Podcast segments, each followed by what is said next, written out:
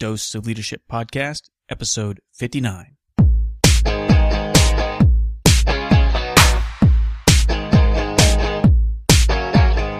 Welcome to another episode of the Dose of Leadership Podcast, the show that brings you inspiring and educational interviews with today's most relevant and motivating leaders. Each episode is dedicated to highlight real life leadership and influence experts who dedicate their lives to the pursuit of the truth, common sense, and courageous leadership. And now, here's your host, Richard Rierson. Hey everybody, welcome to the show. This is Richard Rierson. Thanks for tuning in to another episode. This show is brought to you by my sponsor, Audible.com. If you're like me, you like to read, but you're having trouble finding the time to squeeze in all those great books, well, Audible.com is a perfect solution. Audiobooks are great. I never thought I would like them, but I love them now. It's a great way to get caught up. I listen to and get caught up on the book as I'm driving to work, if I'm exercising, any free time, working out in the yard, I can get caught up on all my reading. You can go to uh, my website, doseofleadership.com slash audible, and you can uh, download a free audiobook. Any audiobook they have, over 100,000 titles to choose from. You can download it for free, listen to it. You can sign up for 30 days with no obligation. If you don't like it after 30 days, you can cancel your subscription. But again, it's no risk to you. Go check out doseofleadership.com slash audible and make your smartphone smarter. Well, my next guest doesn't need much of an introduction. You know him as Steve Forbes. He's the chairman, CEO, and editor in chief of Forbes Media.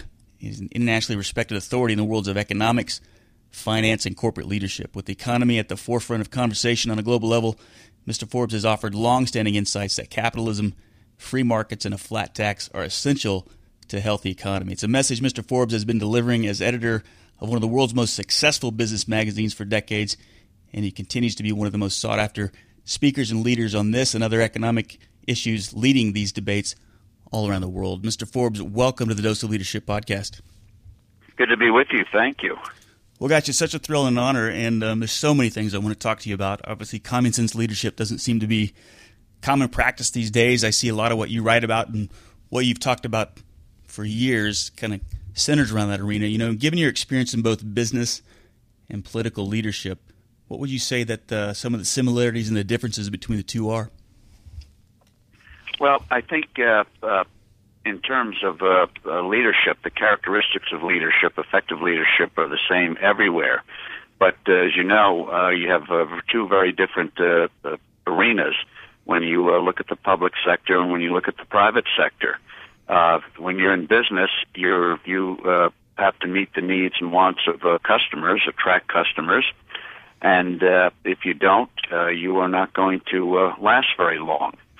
So uh, there's a sort of a fundamental uh, uh, check on uh, the propensity of organizations to become uh, big, bloated, uh, forget what their original mission is. And uh, in the public sector, I think you have to keep in mind what Ronald Reagan said. He said there is uh, the closest thing to immortality in this world is a government program or a government agency. And uh, they uh, get a constituency and it's very hard to uh, uh, get the kind of feedback and uh, kind of uh, efficiencies and productivity and service uh, that you uh, see in the in the marketplace in the free marketplace. So it's not that uh, people in uh, free markets are uh, inherently more virtuous than those in government, or vice versa. It's just you have two very different arenas, two very different uh, uh, environments, and uh, you see two very different results. And uh, that's why we see these scandals today. Uh, when you don't have the kind of uh, market uh, feedback constant that you get in the private sector. Do you think as a nation we've reached a turning point? I mean, I guess for me, I, I watch what's going on. I get more frustrated because to me, obviously, it seems so commonsensical that um, free markets, capitalism, everything will turn all this around but it seems to be getting worse. Have we reached a turning point? Do you think it's starting to shift that people are understanding that uh, bureaucracy and big government is not the answer?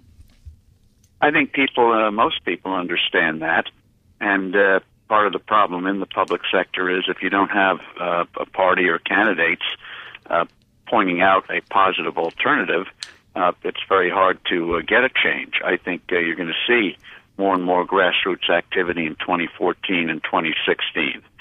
And in terms of uh, uh, people understanding it, I think they do. And what we see happening, unfolding today underscores it. And everyone has to deal with the IRS. There's no thing that you get in the mail that makes your heart sink faster than a notice from the IRS. You know it's not a Valentine or a birthday card. Right. and right. uh, so uh, uh, until you see what it actually is, uh, your your your heartbeat goes up, your blood pressure goes up. So, uh, and when you find out that there's no accountability for uh, these activities, uh, then uh, that that uh, undermines uh, trust in uh, the public sector, which also then has a corrosive effect on the society as a whole. Social social trust is undermined.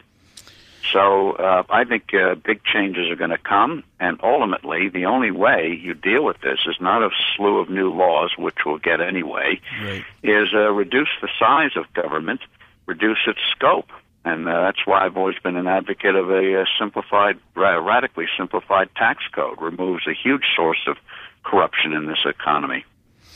Well, I agree, but uh, and what struck me so too, I mean, even last week when I was watching some of the hearings on the uh, IRS thing, and what was just so blatant was the lack of accepting accountability. In fact, it even said um, in so uncertain terms, like, "Well, I, how can I be responsible for uh, someone in an office, some some you know so far away? I can't be responsible for all those people that I'm I'm in charge for." And that just so struck me as like, "Wow, is that really is is it that pervasive throughout all of our bureaucracies that they don't don't understand what accountability is?" Well, uh, what what what what it is is that. Uh, uh, when uh, when something has been done wrong, uh, suddenly everyone runs for cover, and uh, suddenly uh, nobody knows what anybody else did. It was uh, oh those crazy people in Cincinnati. Oh well, you have five other cities where this happened. Well, a bunch of other it it it, it it's a it's it's a rotten spectacle to uh, to to see this uh, finger pointing and uh, I knew nothing, which underscores here we have a president who says he knows nothing about any of this and any part of the government, and yet he wants to make government bigger. Right. So if you can't uh, get your arms around with what you have, why do you want more? And here we are, the government ready to put its arms around in a very in, uh, grossly inefficient and destructive way on the biggest uh, part of our economy, healthcare. Why do you think so many people seemed, um, if you look at the polls in, in, the last election, why so many people failed to show up to the election? That that what concerned me probably the most because you know I see a lot of people, I see a lot of people passionate about what what um, the free markets, capitalism, again, some of the, the solutions to this big government. But then I see a lot of people that are disengaged and a lot of people that just don't even care. Do you see that on your end? I mean, what do you think? Well, I think uh, uh, to be blunt about it, the Republican candidate, even though I thought he was a good man uh, in terms of achievement and uh, uh, his, his character, uh, ran a very poor campaign. And uh, when Ronald Reagan ran, you knew right from the get-go that this was a positive uh, approach. He had uh, specific things he put out there. And uh, with uh, the Republican candidate, you just look at the convention. When he made his acceptance speech, uh, Governor Romney didn't come to his five points until virtually uh, at the end of the speech. It was right. almost a footnote. Right. And uh, so people never warmed up to him. And a lot of people either didn't vote or ended up reluctantly voting for the president who uh, would not have done so, would have voted or would have voted for uh, the GOP if they could have uh, felt, okay, he may not be perfect. None of us are, but uh, this this sounds pretty good. I'm I'm, I'm going to go with it. I'm going to take a chance on it. Right. You know, one thing I'm curious, you know, curious about from you, you especially since you've you ran for president twice. You know, you're running a business. What was it like taking over the helm of a business from an icon, especially when it was your dad? I mean, you look at, um, you know, I always wonder what it's like with with you know Tim Cook succeeding succeeding Steve Jobs. Um, given your experience, what advice, or, or, tell me, give me a little behind the scenes, what it was like to take over from from your father, who you know brought Forbes to such a great level.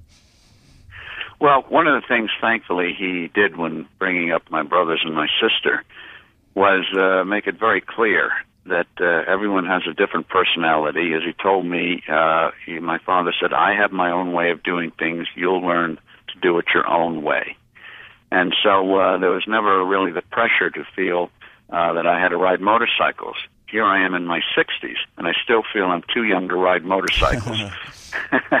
and uh, and ballooning. I mean, uh, with, he did love to do hot air ballooning. Uh, my kids like to tease me that I save my hot air for politics, and uh, so. Uh, but uh, but the key is to uh, have a firm direction and to uh, do things in the way that work for you. And uh, you know, as Abraham Lincoln put it in a very very different context, uh, he said. Uh, it doesn't matter whether you get a lot of praise or condemnation during this conflict. If it works out, uh, no one's going to remember all the noise around it. And if it doesn't, they're not going to remember all the praise you got when you went to the precipice. Right. So uh, you just remind yourself what is your mission? What are you trying to do? You uh, learn to take feedback. You learn to delegate. You learn to try to try to inspire uh, uh, trust, uh, shared vision, and then uh, you take it from there. And everyone has a different way of doing things. So uh, you try to be a clone, uh, you're you're you're you're going to uh, quickly go to the garbage heap. Yeah. It just doesn't work. Yeah.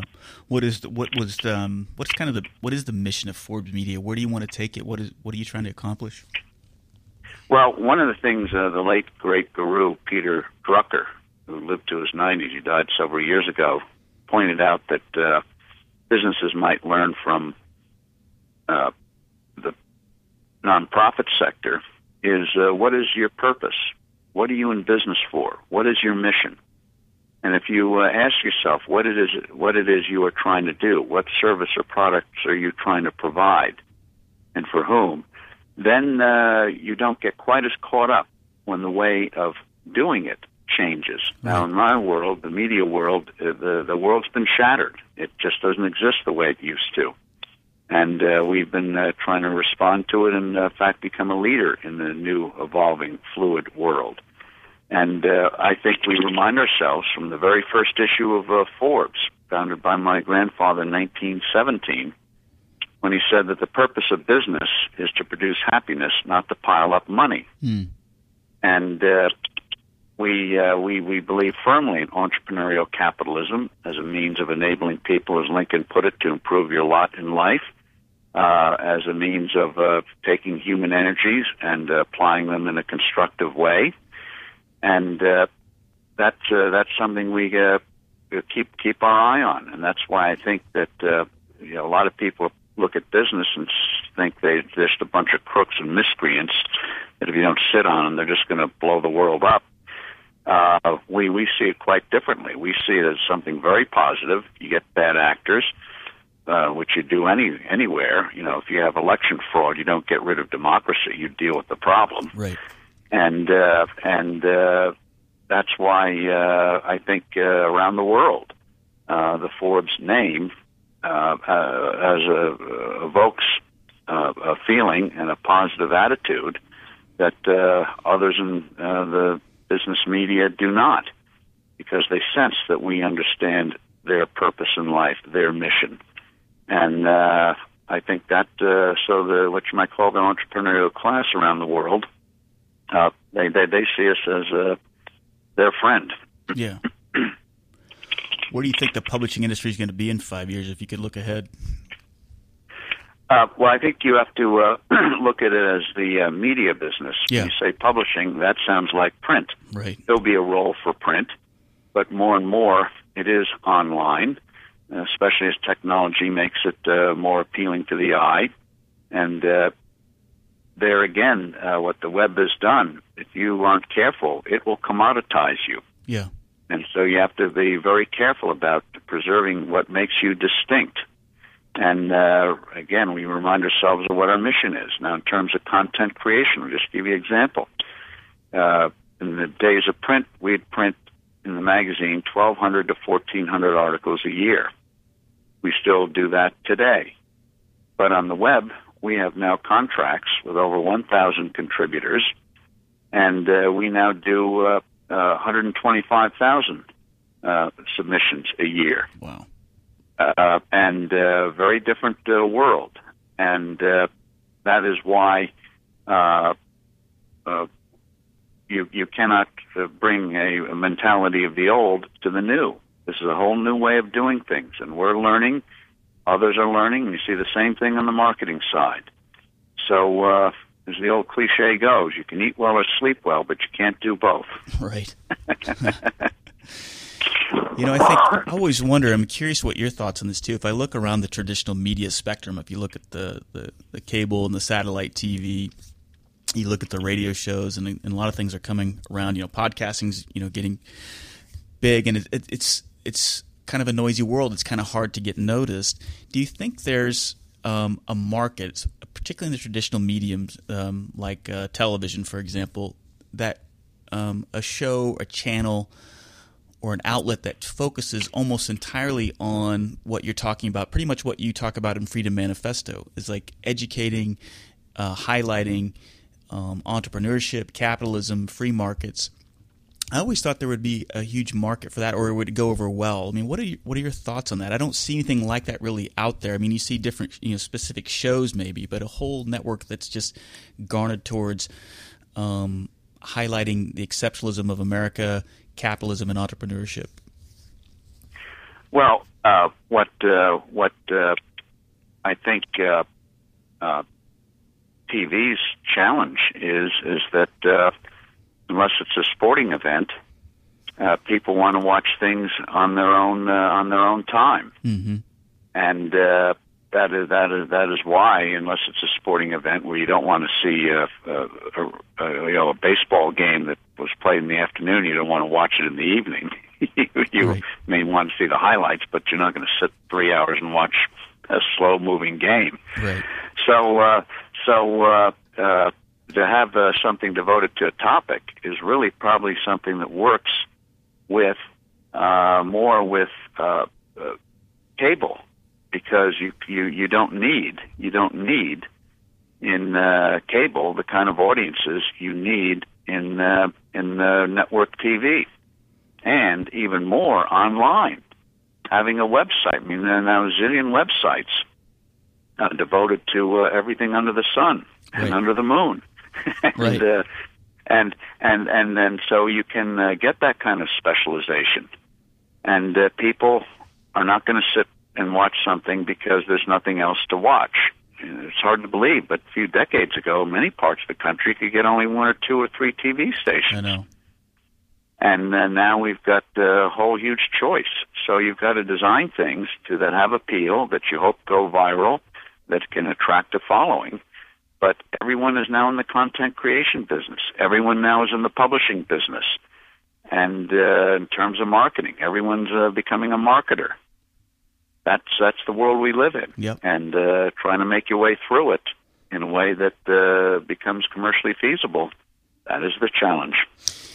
You know, leading in disruptive times and crises, uh, you know, that's where leaders are made or broken, and they can be very exciting for sure. Tell me a little bit about what it was like for you. What is it like leading? How do you respond to crises, disruptive times? Are they challenging? Are they exciting? Tell me a little bit about your style. Yeah, well, exciting is one way to do it. uh, not in the stomach might be a little more accurate. Yeah. It it it, it is a world where uh, nothing stays the same. Uh, we went 2000 to 2002. Our website hemorrhaged and uh, everyone told us shut it down. You know, information sites don't work. Hard to believe today. Mm-hmm. Uh, then from about 2002 to 2006, 2007, it boomed. And then came the pressure on pricing of uh, advertising online. And we had a whole new world. And uh, uh, simply, uh, and we, we learned early on, thankfully, that you have to go way beyond the content of your publication online uh, no, 99% of our content now is uh, not found in the magazine, the, the online content. and that's uh, that, that that that's the world we live in. So uh, uh, you're continuously looking out there. What is happening? How do you uh, deal with it? And uh, it's easy to say, but extremely hard to do. If you were starting over, how would you do it? And the process of revamping a company that has been accustomed to doing things really in the same way that have been done for 150 years is profoundly disruptive uh, and uh, hurtful because uh, a lot of people can't uh, make the change. It's not a pleasant thing to go through. Yeah. But if you don't, you uh, cease to exist. You recently wrote about a month ago, and I, I, I was looking for the article where you wrote that when, when Margaret Thatcher died, we need more leaders like her. I couldn't agree with you more. Tell me, in your opinion, what makes her so unique? What makes her so special? Well, she had a uh, a real vision, and uh, she saw her purpose in public life. Yes, she wanted to move up and get promoted and all that, but it was a purpose. It wasn't uh, to fill out a resume. It was to get some big things done. And what was remarkable about it was she was totally unaccepting of the prevailing consensus about Britain and its role in the world, about how an economy operates in, a, in the modern world. Uh, she had a counter vision, and uh, but she combined that with uh, the ability to know how to get things done in the political world. It's very rare. Reagan was another one like her, in the sense of being both a movement leader and an effective political leader. Uh, in the political world, as in even more than in the other parts of the world, nothing goes in a straight line. And oftentimes you have to have a sense of timing that you just can't do what you think needs to be done. You got to lay the groundwork for it. You have to wait till circumstances come your way. And that takes a high skill. She had it. And uh, when she took office, Britain was the laughing stock of Europe in terms of its economy for 20 uh, for uh, 25 years, 30 years was seen as the sick man of Europe, always lagging, always uh, doing poorly. And uh, within a decade of her coming to power, uh, Britain was the leading large economy in Europe. Remarkable transformation. You know, it, one of my favorite books that you wrote was Power, Ambition, Glory, uh, where you look at the parallels between the ancient times and and the leadership crisis that we face today you written it a couple years ago, but uh, is anything anything that you would add to that book? I mean, one of my it's it's a great book. I'm a big fan of history and learning from it. And I guess the, one of the big things I got from it is that that um, and I get nervous when I think about the future, but I do believe in my heart that there's a bedrock, a foundation uh, of this country that we can fall back on. That that we will sustain sustain itself and be successful in the long run. And I got that. Well, I think I, I think that's right. And uh, the key for a country, and we've been uniquely able to do it, is to continuously renew itself. Every company, every entity, every country hits the wall from time to time for whatever reason. And the question is, how do you uh, uh, respond to it, and uh, can you ultimately get back on a positive track again? And uh, we've done it. Uh, we've been through some harrowing crises. Yes and I think and I think I'm um, hopeful that uh, we're doing the same thing today, setting up uh, fundamentals in place that uh, can turn the country around. It's essential because if America does not do well, the world becomes a very troubled place. Uh, some people may not like the idea that we are a special role in this world, but we do. And uh, if we don't do well, the world doesn't do well. Yep, agreed. You know, Bob Dole said something the other day, and they interviewed him, and I, I disagreed with what he said, but he made the comment that that uh, Ronald Ronald Reagan were running for president today, he couldn't get elected today. I didn't necessarily agree with that. What do you think about that? Well, he he assumes that uh, the specifics of Ronald Reagan in 1976 or 1980 would be the same today. No, times and circumstances have changed. Uh, Reagan's principles wouldn't have changed but he would know how to uh, uh, put them forth in a very different environment, and that's a skilled leader. Uh, knowing what you're in effect uh, like an actor, what your audience is, and uh, how how you move that audience. And uh, it wasn't just that he was a glad hand or anything like that. He had core principles, and uh, he also had the skill to uh, uh, persuade people, uh, have people understand them. So I think he would do very nicely today. Uh, I, if he had uh, been our candidate uh, last year, he would have won in a landslide. Yeah. If you were president today, what would you do in these turbulent times? Uh, well, I think uh, it's clear what has to be done. At least I think it is. Uh, we have to have a stable dollar again, ultimately linked to gold. We did it for 180 years of our existence. It works. Uh, we need a simplified tax code. I like the flat tax. Uh, that would sharply reduce the IRS. It would allow people to uh, do uh, the tax return with a few keystrokes or on a piece of paper or postcard. We, uh, the IRS tells us we spend over six billion hours a year filling out tax forms. For what purpose? Uh, this the uh, a low tax rate with exemption for adults and for kids. Uh, you would have uh, you'd see this country take off like a rocket ship with a sound money and a simplified tax code. And by the way, a simplified tax code would remove a huge drain on our civil life. I mean, it brings out the worst in us. You know, is my uh, bedroom at home? Could I do work there? Can I deduct part of that as a home office? And you know, all, all kinds of crazy things. And that we see it brings out the worst in the federal government because they use it as an instrument of oppression against opponents. So, uh, and half the lobbying in Washington revolves around the code. So, uh, get rid of that, and uh, it'll have a great purifying effect. Uh, I think we need to repeal Obamacare and go to a more patient-oriented system. So, uh, and in terms of Social Security, uh, I believe in putting in a new system for younger people where they own their, they have their own personal accounts. So the money going to the feds, it would go into their own account. Uh, there'd be good rules about diversification and the like. You know, you're not going to be able to uh, uh, buy uh, horse races, you know, buy horse horse race horses in uh, Thailand or something like that. it's going to be pretty vanilla choices. Right. But this way, you you own it, and people would see at a young age. It's their labor that is creating this account. It's not a gift from politicians.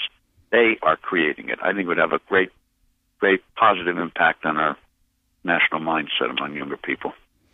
As we get near the end of the interview here, what is some of the? I always like to ask, um, especially for, for listeners out there who are maybe up and coming leaders, young leaders particularly. What best advice would you have for them uh, navigating through the corporate and both uh, the social and the social side of the world too? Well, uh, one of the things to realize is you are not born fully formed.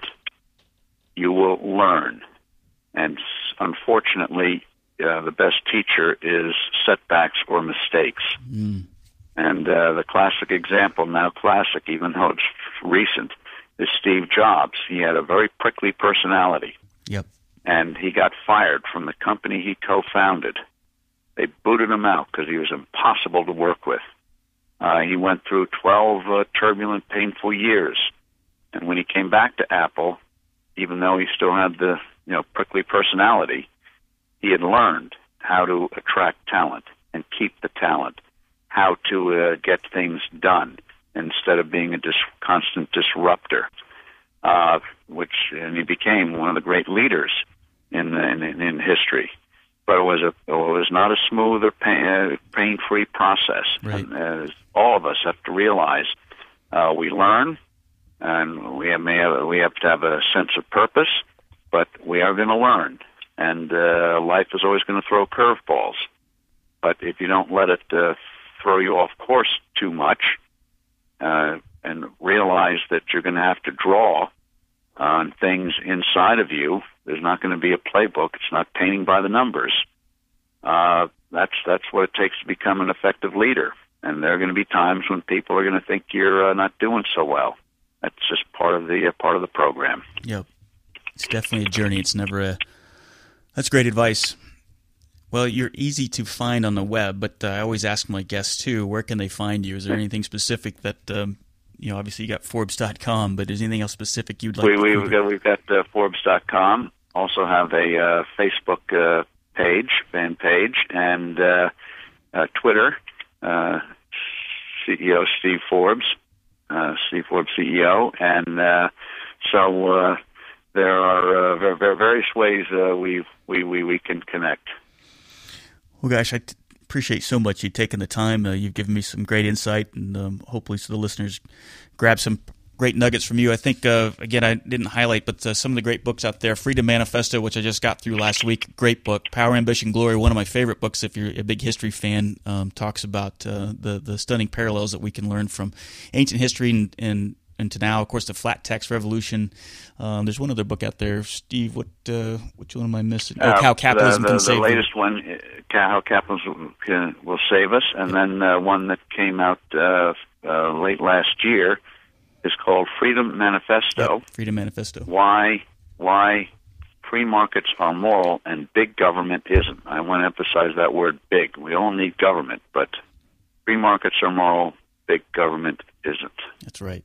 Did I read you're working on a new book too? Did I read that new one's coming out about money? Uh, one, uh, one, uh, just uh, the embryonic stages of a book on money. Uh, it's it's the most, especially on the part of policymakers, the most misunderstood or ununderstood subject in the world. A lot of mischief comes from it, and this will be a very simple way of understanding it. Everyone will understand it, and hopefully someday even economists and politicos will. I can only hope. Well, we need more people like you in uh, setting the policy out there. So uh, I'm a big fan and and uh, a big evangelist for your work. So thank you for taking the time to come on the show. Well, thank you, and uh, good good luck to you. Thank you. Stay on the phone uh, just for a little bit while I stop the recording, and then we'll, we'll clean up some logistic things. But again, thanks for coming on the show. Thank you. Richard invites you to become a part of the Dose of Leadership community. Visit doseofleadership.com and sign up to receive his free Common Sense Leadership ebook, a guide that highlights how all of us can learn to become calm, confident, consistent, and courageous in all aspects of our lives. Richard is also available as a speaker for your next event. Richard specializes in practical leadership and change management. He has a philosophy of inspiring everyone to think and act like a leader, which is based on timeless natural principles and common sense. You can get more info by visiting doseofleadership.com.